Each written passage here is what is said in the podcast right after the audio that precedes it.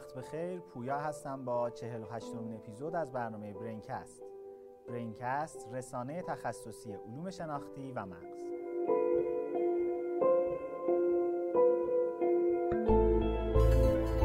قبل از اینکه گفتگو امروز رو شروع کنیم خیلی خوشحالم که با افتخار اعلام کنم این اپیزود از برنامه برینکست با حمایت انتشارات مهرسا تقدیمتون می‌دونم که همتون انتشارات مهرسا رو به عنوان ناشر تخصصی حوزه علوم شناختی می‌شناسید. مهرسا از اوایل دهه 90 کار خودش رو توی گروه انتشاراتی مهروماه آغاز کرد و یه اتفاق خیلی خوبی که توی انتشارات مهرسا افتاد این بودش که حوزه نشر رو تو حوزه علوم شناختی محدود به متخصصان نکرد و کتاب های ویژه عموم مردم هم منتشر کرد ویژه مربیان همینطور. کتاب مثل باشگاه مغز کتاب مثل کتاب هایی که تو حوزه فرزند پروری کاربرد دارن و خب این یعنی اینکه اسم مهرسا خیلی درست انتخاب شده. مهرسا یعنی به سان خورشید. چون دوستان ما در نشات مهرسا فکر می‌کنن که مغز ما مثل خورشیدی میمونه که توی ابعاد مختلف زندگی ما میتابه و به میزانی که بیشتر بشناسیمش احتمالا می‌تونیم زندگی پرنورتری داشته باشیم.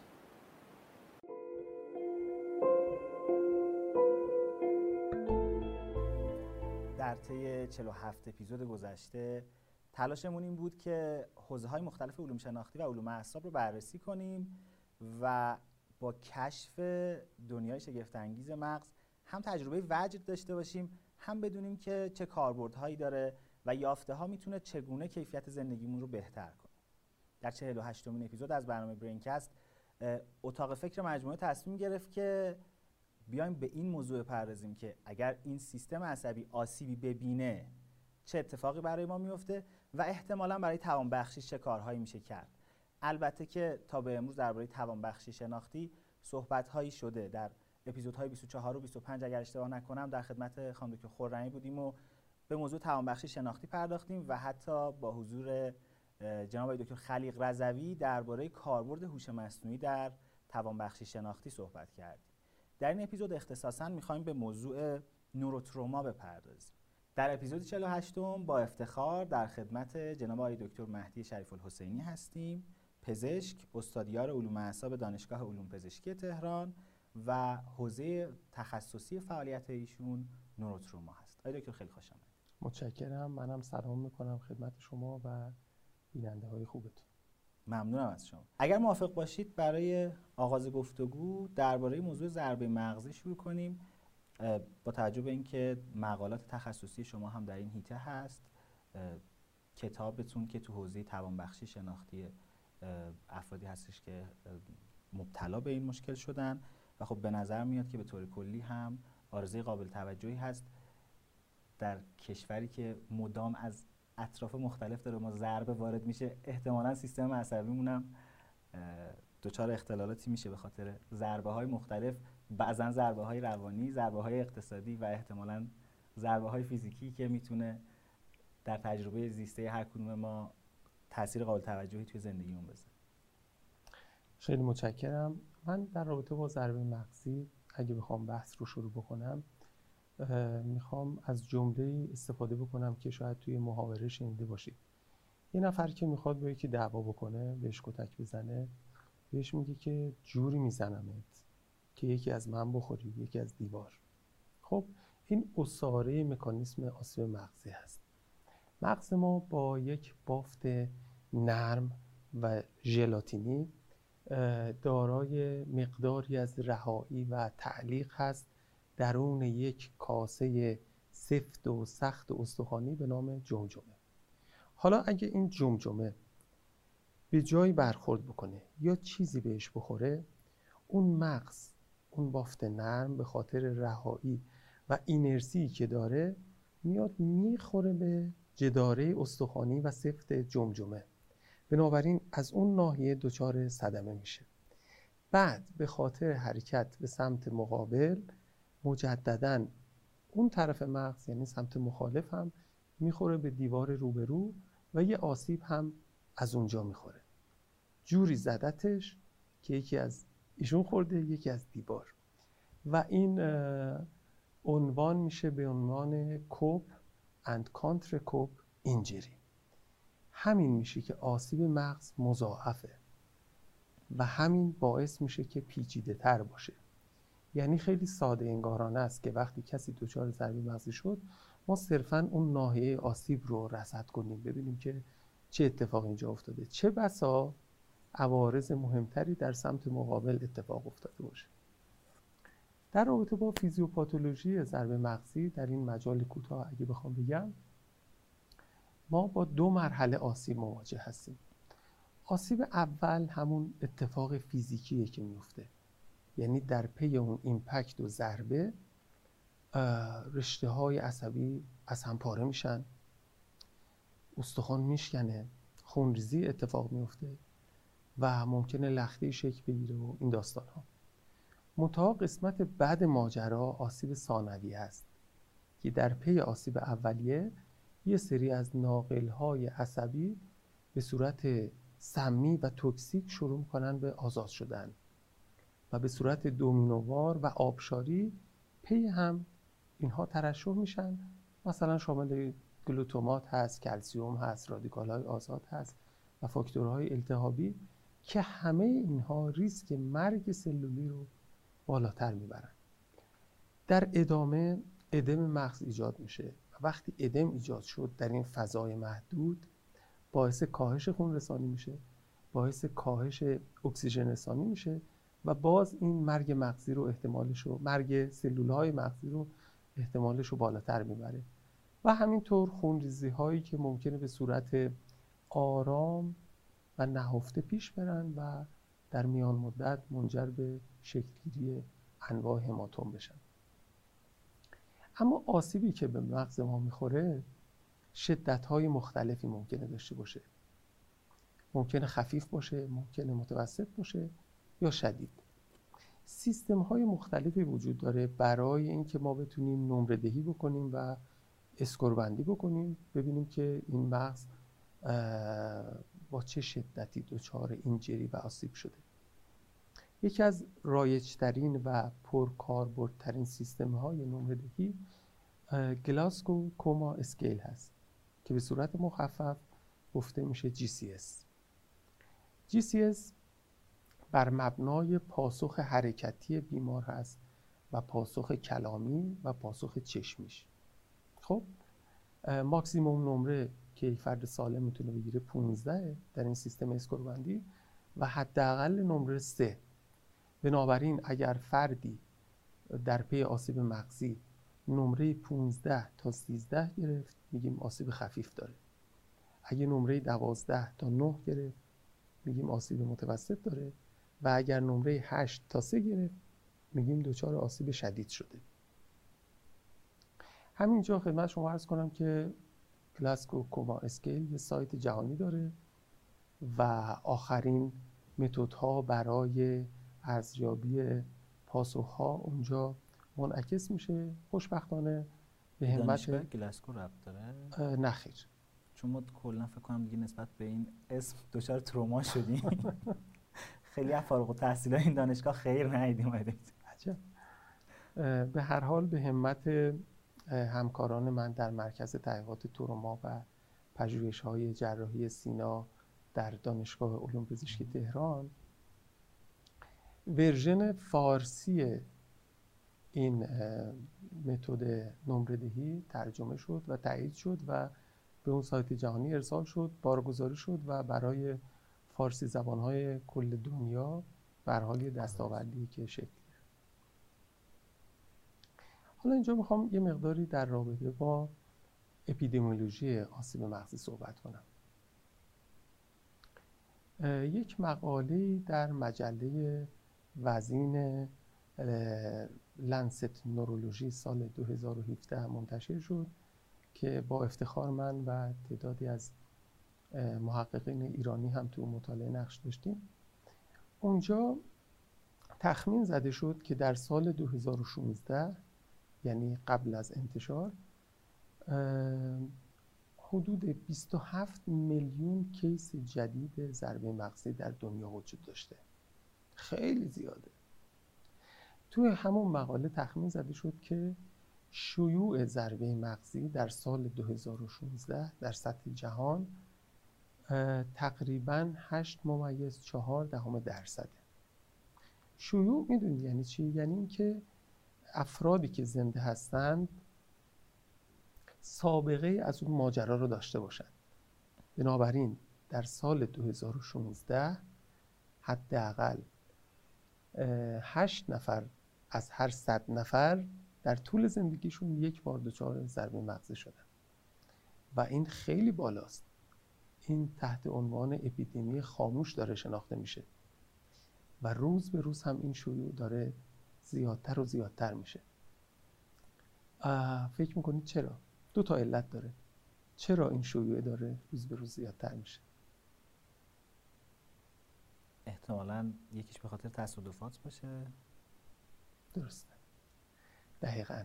چون سرعت در زندگی بشر داره روز به روز بیشتر میشه. و همین احتمال ضربه مغزی رو بیشتر می‌کنه. دلیل دوم اینه که پزشکی داره پیشرفته تر میشه. تخمین زده شده. در حال حاضر.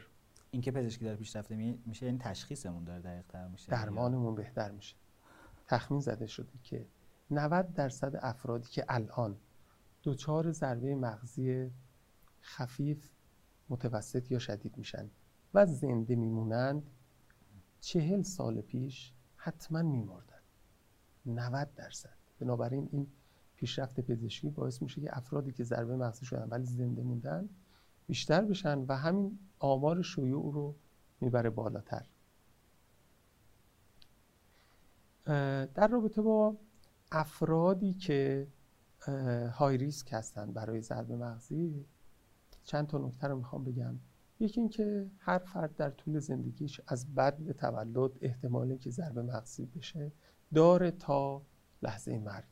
بچه‌ای که به دنیا آمده ممکنه که از دست ماما یا پرستار سر بخوره و همونجا ابتدای ورود به این دنیا تفلک ضربه مغزی بشه. اما دو تا پیک سنی داره ضربه مغزی. فکر می‌کنید چه سنینی بیشتر در معرض آسیب مغزی هستن؟ احتمالی گوش نوجوانان باشن که با توجه به اون قاعده شتاب زندگی اونا دیگه شتابشون خیلی زیاده و احتمالا سالمندان هم آفرین. دقیقا, دقیقا.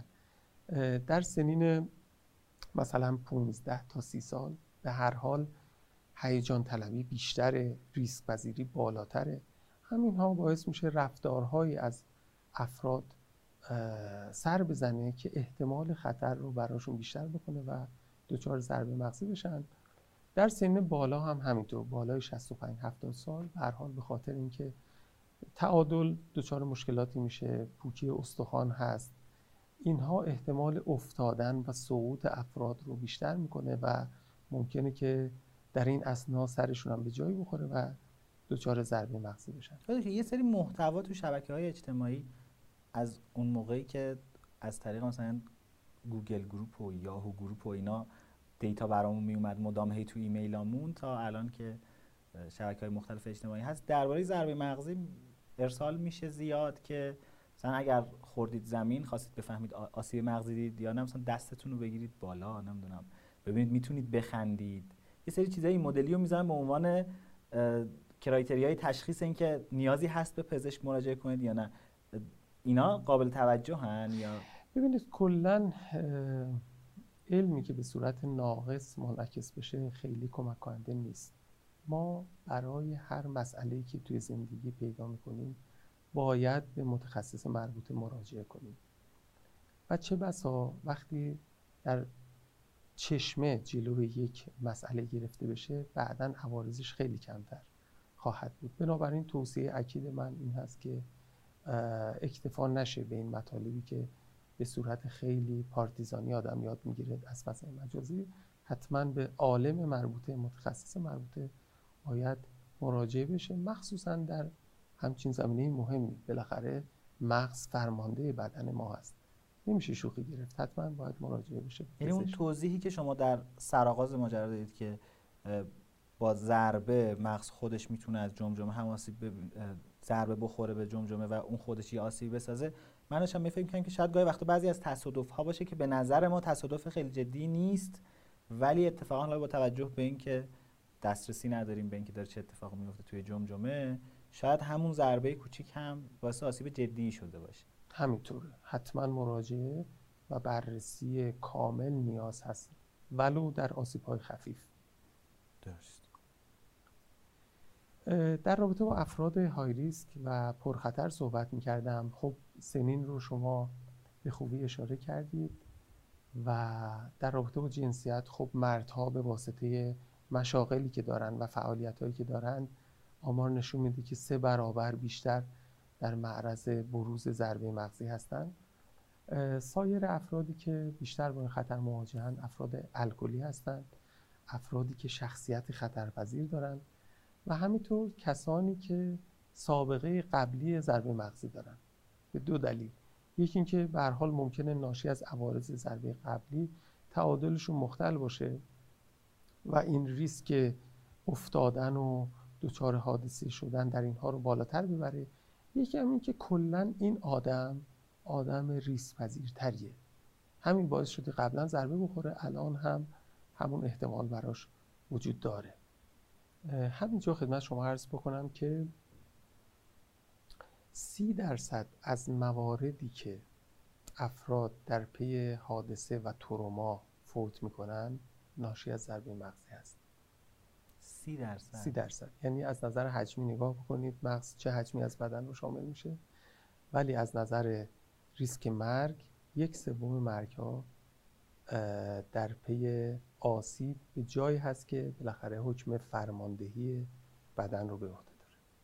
فرماندهی میدان و دیپلماسی با هم. البته اون موقعی که این اپیزود داره منتشر میشه احتمالا دیگه دوستان یادشون نیست. فکر کنم سه ماه دیگه منتشر میشه. عجب. این دومین عجبیه که من خب ادامه بدم. فردی که دچار آسیب مغزی میشه چه اتفاقی براش میفته؟ خودش یا همراه یا خانواده میارن مرکز درمانی و اونجا ویزیت میشه. اقدامات تشخیصی براش انجام میشه و بسته به این که شدت آسیب چقدر هست مداخله براش صورت می‌گیره. مداخله ممکنه این باشه که صرفا تحت نظر باشه مدتی یا اینکه نه نیاز به جراحی داره نیاز به مراقبت های ویژه داره در آی سی او و یا اینکه خدا نکرده ممکنه فوت بکنه در اثر شدت آسیب. به هر حال بعد از مدتی از مرکز درمانی مرخص میشه با چند جور پیامد پیش بینی شده یا اینکه میگن بهبودی کامل داشته یا اینکه میگن بهبودی نسبی داشته یعنی اینکه سطحی از فلج یا کاهش حواس رو داره ولی به هر حال می‌تونه زندگیش رو ادامه بده. علت اینکه اینا رو مطرح می‌کنم حالا در قسمت های بعدی صحبتم بیشتر درباره اونا صحبت می‌کنم. اما کلیتی که می‌خواستم در رابطه با ضربه مغزی خدمت شما بگم و در این مجال کوتاه همین بود. و چقدر آسیب های شناختی اتفاق میفته چون من تو مقالات مختلفی وقتی که در مورد حافظه در مورد توجه حتی در مورد تصمیم گیری مثلا ریسک پذیری مثلا در تصمیم گیری خاطرم هست دکتر اختیاری یه مقاله داشتن تو جامعه ایران که مقایسه کردن با افراد دیگه می‌گفتن مثلا پترن تصمیم گیری مردم ایران شبیه افرادی که آسیب مغزی دیدن. چقدر آسیب شناختی می‌بینن افرادی که ضربه مغزی می‌خورن؟ آفرین. خیلی پل خوب و مناسبی زدید برای اینکه گفتگوی ما سمت و سوش بره به سمت مسائل شناختی. راستش علت این که من لطف شما رو قبول کردم و پاسخ مثبت دادم به فرصتی که گروه کاربلد حرفه‌ای و جوان و جویای دانش برینکست در اختیار من قرار دادن. این فرصت رو قبول کردم. همین بود که جلب توجه کنم. البته در رابطه خودم نه. من دو گروه رو می‌خواستم توجهشون رو به لزوم جدی بودن اختلالات شناختی متعاقب ضربه مغزی توجهشون به این قضیه جلب بکنم. یکی بیمار و خانواده و همراه بیمار و گروه دوم افراد یا سیستم هایی که به طور مستقیم یا غیر مستقیم در رابطه با درمان و بهزیستی این بیماران درگیر هستند. حالا کلینیسیان ها کادر درمان جدا کسایی که گایدلاین می برای ضربه مغزی سیاستگزاران بهداشتی سیستم های بیمه سازمان های بهزیستی. می‌خوام توجه ها بیشتر به این مقوله جلب بشه که اختلال شناختی متعاقب ضربه مغزی جدی هست. این بحث رو می‌خوام با یک مثال ادامه بدم. ببینید یک ورزشکار وقتی موقع ورزش مصدوم میشه مثلا زانوش آسیب می‌بینه. چه اتفاقی میفته می‌برن پیش پزشک و اون عکس می‌گیره میگه که آتل ببنده گچ بگیره جراحی بشه. و تو این فاصله به خاطر اینکه رشته های عضلانی پاره شده دچار آتروفی و تحلیل و لاغر شدن رفته باید فیزیوتراپیست ورود پیدا کنه که عملکرد اون اندام و ارگان مصدوم شده رو برگردونه به حالت قبل. مغز ما توی ضربه مغزی آسیب می‌بینه.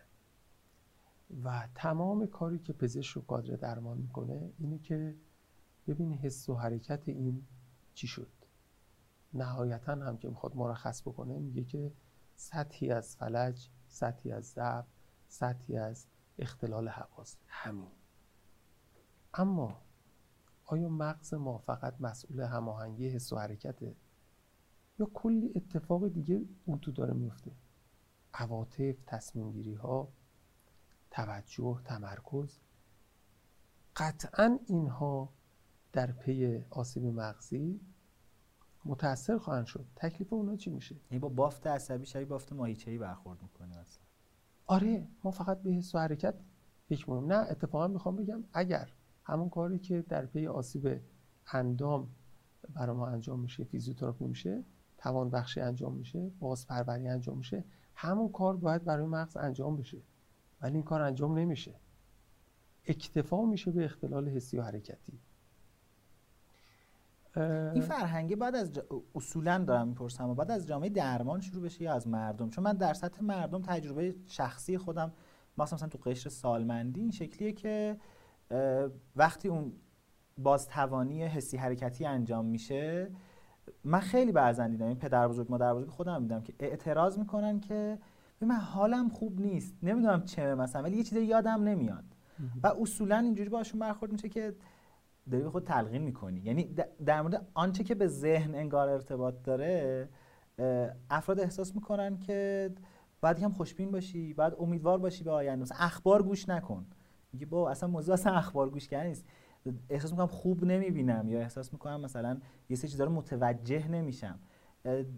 این چقدر با فرهنگ سازی در سطح عمومی مردم می‌تونه اتفاق بیفته که مثلا مردم مطالبه کنن از نظام درمان که برای اون بحث توانبخشی شناختی هم اقدامی بشه؟ بله این نکته که فرمودید من در ابتدای این پارت دوم بهش اشاره کردم. یک چیز دو طرف است یعنی هم بیمار و خانواده بیمار باید بدونن که در پی ضربه مغزی ممکنه اتفاقات خیلی ناگواری بیفته. حواسشون باشه صرفا بسنده نکنن به بحث بالین و اون چیزی که توی بیمارستان بهشون گفته میشه. هم سیستم های درمانی و بهزیستی باید ورود جدی بکنن به این قضیه.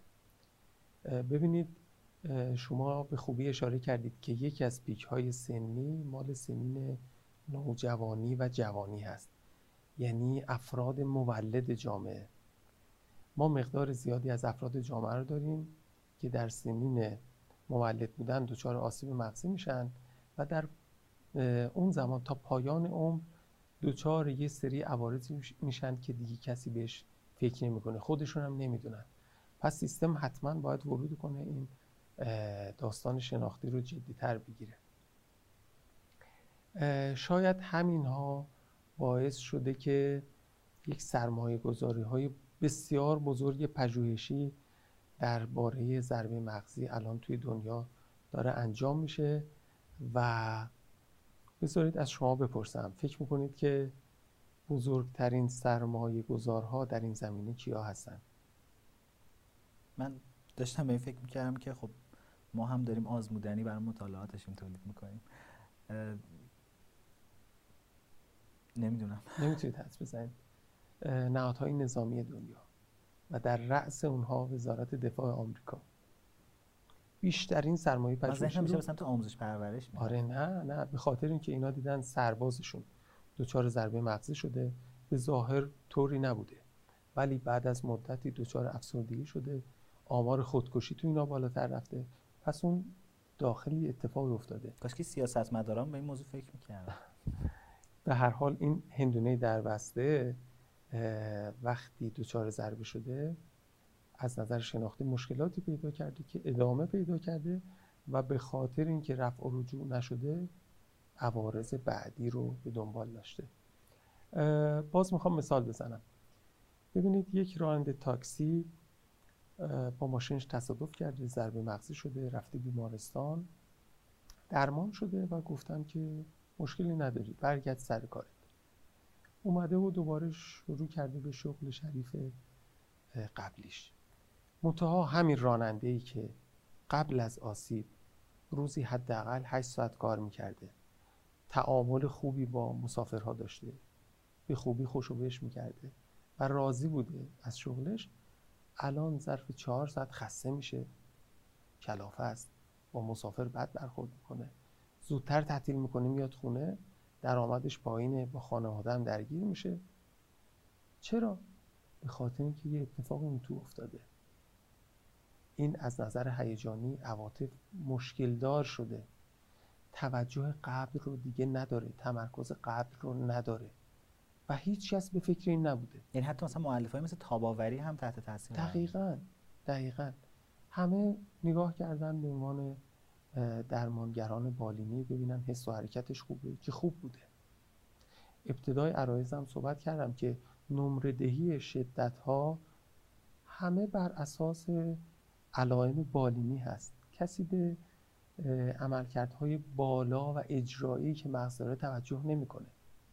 خب یه سوالی به کجاها باید مراجعه کنم برای اصلا گرفتن خدمات توان بخشی می‌رسیم بهش. یه مثال دیگه می‌خوام بزنم. استاد دانشگاهی اینا نمونای واقعی داره ها. استاد دانشگاهی یک حادثه براش اتفاق افتاد و چیزی تو سرش خورد. خب در تعریف ضربه مغزی میگنجه رفت و درمان شد و مشکل خاصی نداشت. متا وقتی برگشت سر کلاس دانشجوها از دستش کلافه. خودش از دست دانشجوها کلافه دپارتمان از دست هر دو کلافه. چرا؟ چون این آدم در پی اون ضربه آستانه تحملش افت پیدا کرده بود. همین باعث شده بود که کلا عمل کردش دچار کاهش بشه. پس اینا نکات مهمی هست که ما باید توجه بکنیم و توجه ها رو معطوف بکنیم به این قضیه. مغز ما صرفا مسئول هماهنگی حس و حرکت نیست. شما بهتر از من می‌دونید که نواحی مختلف مغز کارهای مختلفی دارن. مثلا این ناحیه پشت استخوان پیشانی که شاید بشه گفت مهمترین قسمت مغز هست. چون کنترل باقی قسمت های مغز رو هم بر عهده داره. می‌دونید چه کارهای مهمی داره؟ عملکردهای اجرایی. اصلا چیزی که باعث تمایز آدم ها از حیوانات میشه در همین منطقه شکل می‌گیره. قدرت تصمیم گیری قدرت انجام وظایف چندگانه و اون ناحیه خیلی حیاتی پرفرونتال که مسئول توجه تمرکز خلق و خوه شخصیت. در ناحیه مثلا گیجگاهی خب علاوه بر ارز کنم که شنوایی مسئولیت حافظه رو تا حدی بر عهده داره. یکم بالاتر میایم سراغ قسمت آهیانه یا پریتال. اونجا علاوه بر خوندن و نوشتن در رابطه با درک فضایی ما کمک می‌کنه. پس سر علاوه بر بینایی در رابطه با درک اشیا و همینطور تشخیص رنگ ها داره مسائل رو هماهنگ می‌کنه. اینا خیلی مهمه و در پی ضربه مغزی همه اینها ممکنه دچار اختلالی بشه که باید بررسی بیشتری بشه. فرمودید که کی باید چیکار بکنه. یک عصب روانشناس باید ورود کنه و چراغ بندازه روی این مغز ببینی که کدوم قسمت از مغز و کدوم بخش از عملکردهای شناختی دچار اختلال شدن. بر اساس میزان اختلال و شدت اختلال ورود کنه مداخله کنه و تمرین ها یا کارهایی که لازم هست رو انجام بده. شما هم یه کتاب ارزشمندی ترجمه کردین تو نیته تمرین های اون کتاب رو افراد خودشون می‌تونن انجام بدن یا نیازمند ارجاع از طرف متخصص هست؟ خدمت شما عرض کنم در رابطه با افراد سالم همچین کتاب هایی میشه به عنوان باشگاه مغز یعنی چیزی که ورزیدگی مغز رو داره استفاده بشه ولی در رابطه با کسی که آسیب مغزی دیده نه. خودش یا خانوادهش حق ندارن از اینا استفاده بکنن. به خاطر اینکه چه بسا از قضا سرکنگمین صفرا فزود بشود. چون اونا نمی‌دونن که کدوم قسمت از عملکردهای شناختی مختل شده. مثلا یه نفر توجهش مشکل داره. اصلا نیاز به تمرین حافظه نداره. چه بسا همون تمرین حافظه باعث استرس بیشترش بشه. ما به انهای مختلف باید آرامش و ثبات رو برای بیمار مهیا بکنیم. و این تمرین ها برای همچین افرادی حتما باید جهتگیری مناسب داشته باشه که توسط متخصص مربوطه انجام میشه متخصص عصب روان شناختی وقتی تشخیص داد که فرد چه مشکلاتی داره با رویکردهای مختلفی توان بخشی ورود می‌کنه تا مشکلش رو حل بکنه. مهمترین روی کرد در این زمینه این هست که یا تمرین های ذهنی بهش بده که جاهای مختلف مغز درگیر بشن. شما با مقوله نوروپلاستیسیته آشنا هستید انعطاف پذیری مغزی. یعنی سایر بخش های مغز می‌تونن کمک جبرانی داشته باشن برای ناحیه‌ای که مصدوم شده. متخصص عصب روانشناختی در فرایند توانبخشی شناختی. میاد جاهای مختلف مغز رو به کار می‌گیره. اینها باعث میشه که سیناپس های جدید شکل بگیره. مدارهای نو ساخته بشه و یک بازارایی مجدد در شبکه های عصبی اتفاق بیفته و از اون خصلت اعجاب انگیز نوروپلاستیسیتی به نحو احسن استفاده بشه. برای بهبود بیمار و برای اینکه به شرایط قبل از حادثه نزدیک بشه.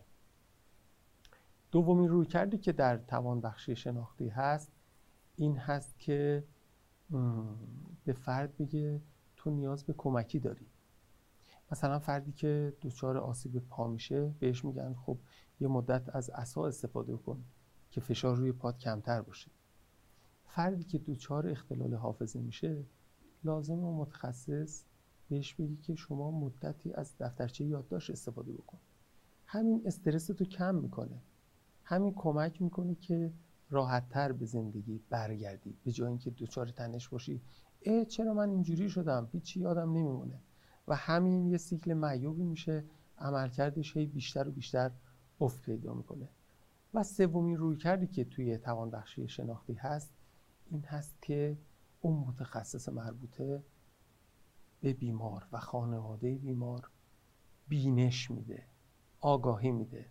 واقعیت رو برای اونها نمایان می‌کنه.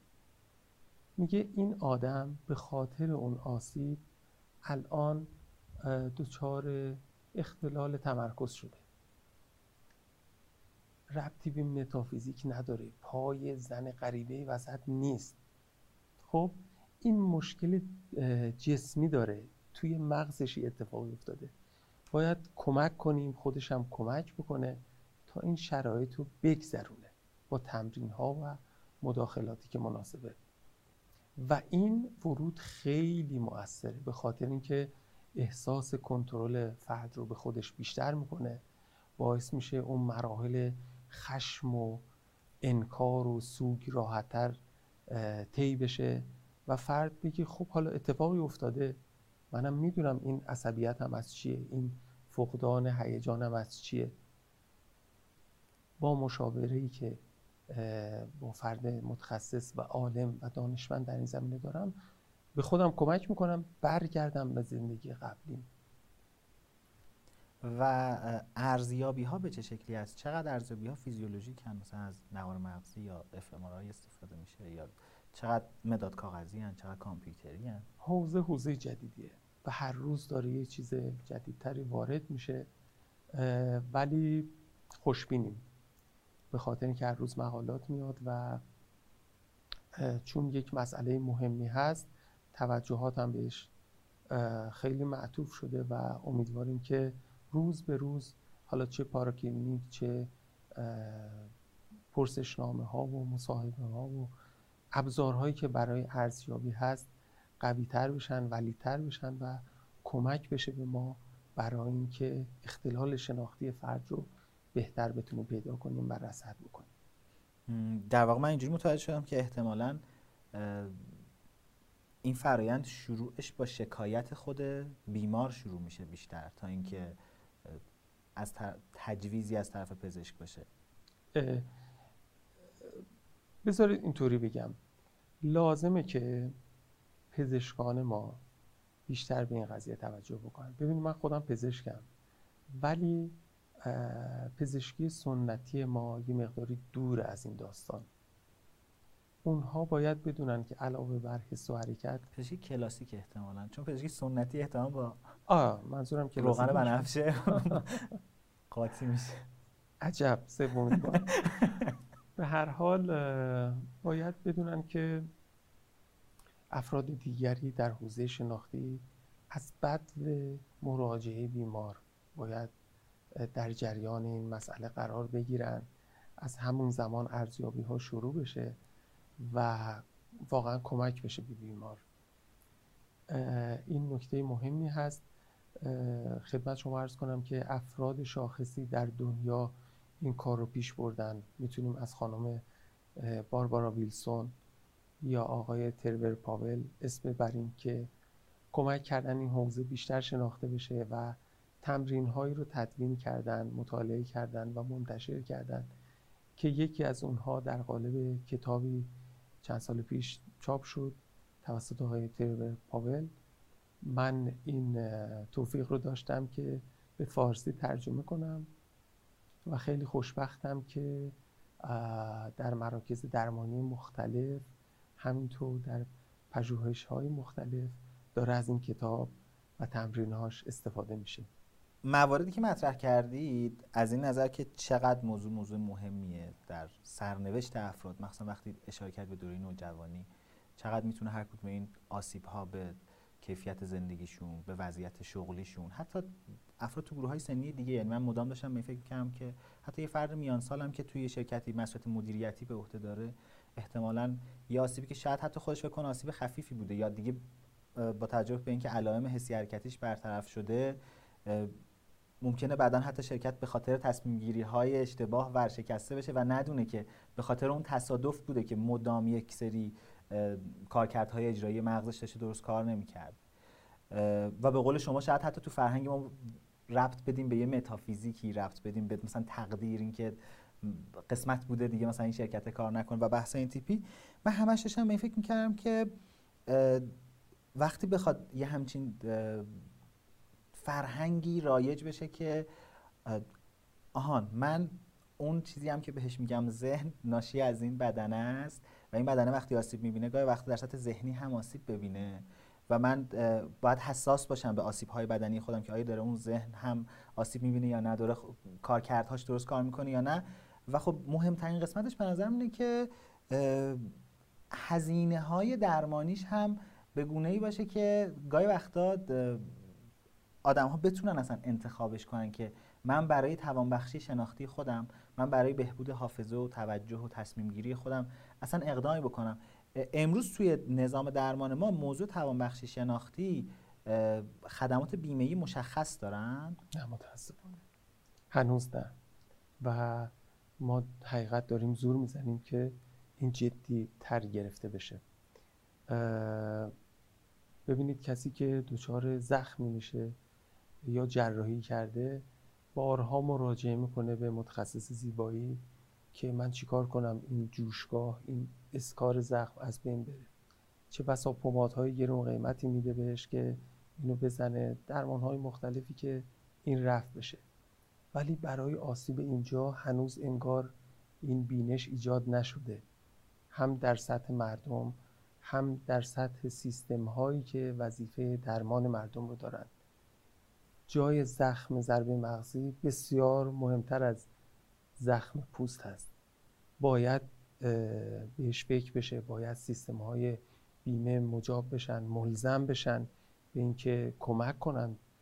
چون توان بخشی شناختی پرهزینه است. جلسات مکرر می‌خواد رفت آمد زیاد می‌خواد و با این شرایط اقتصادی حتما افرادی که از طبقات متوسط و پایین جامعه هستن از پس این هزینه ها بر نمیان و خبر بد ماجرا اینه که اتفاقا همین ها بیشتر دچار ضربه مغزی میشن.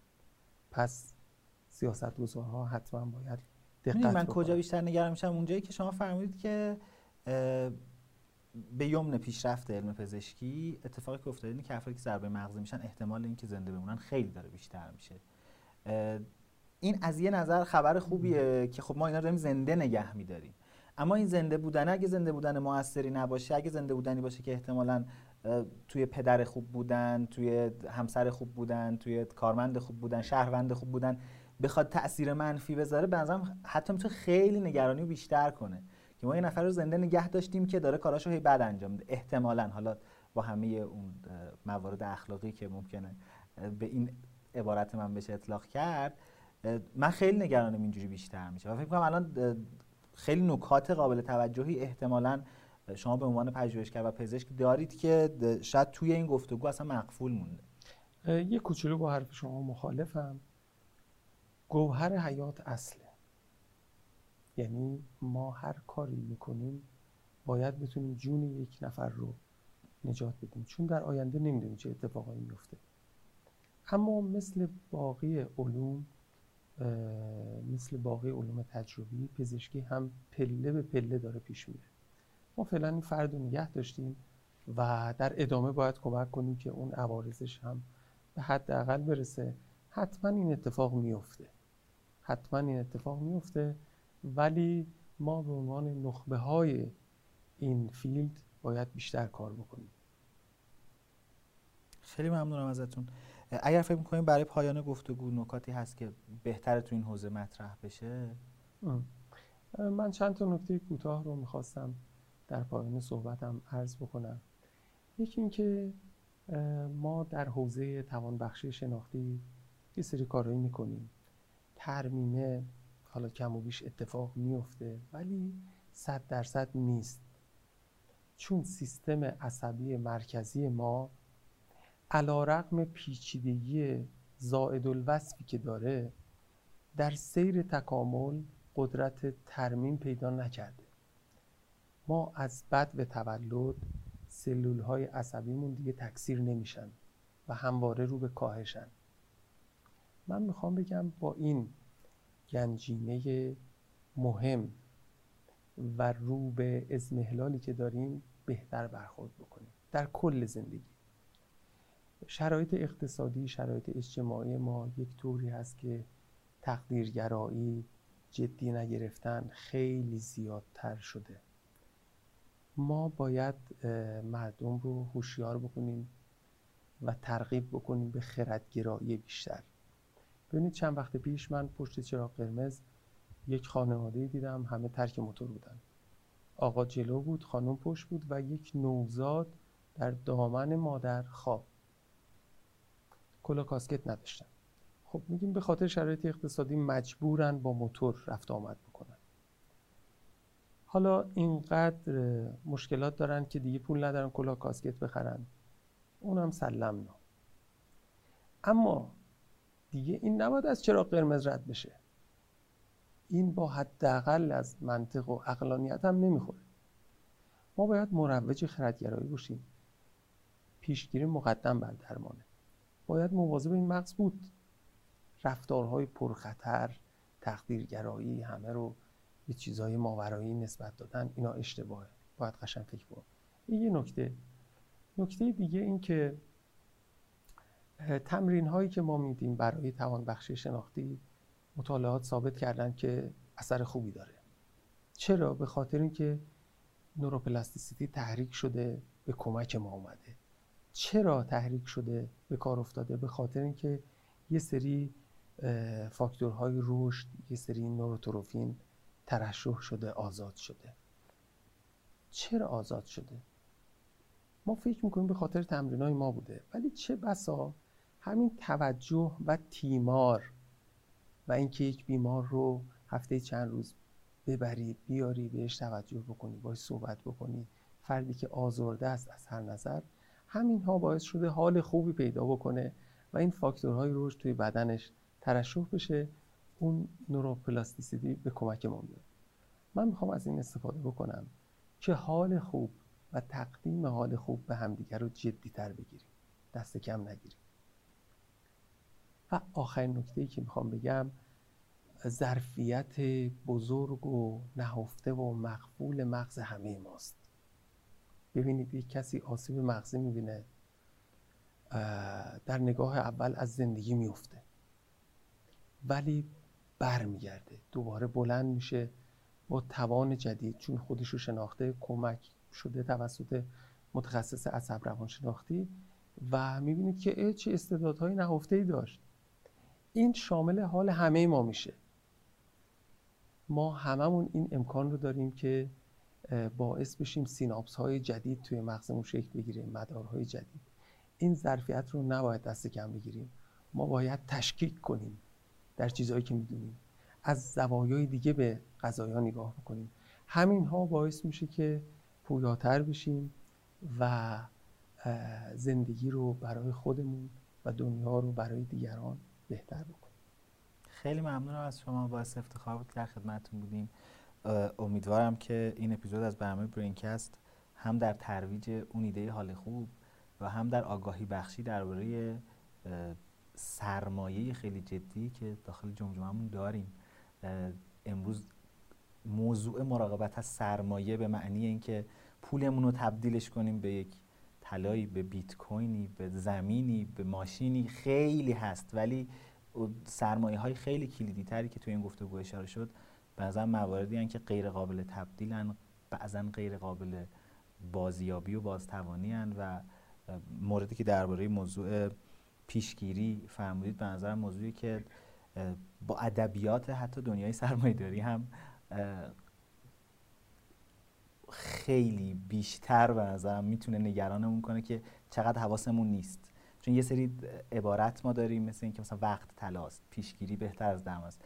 و هم دیگه میگیم ولی واقعا مدلی زیست نمی‌کنیم. واقعا حواسمون نیست که سرمایه ممنونم از اینکه افتخار داریم در خدمتتون باشیم. امیدوارم که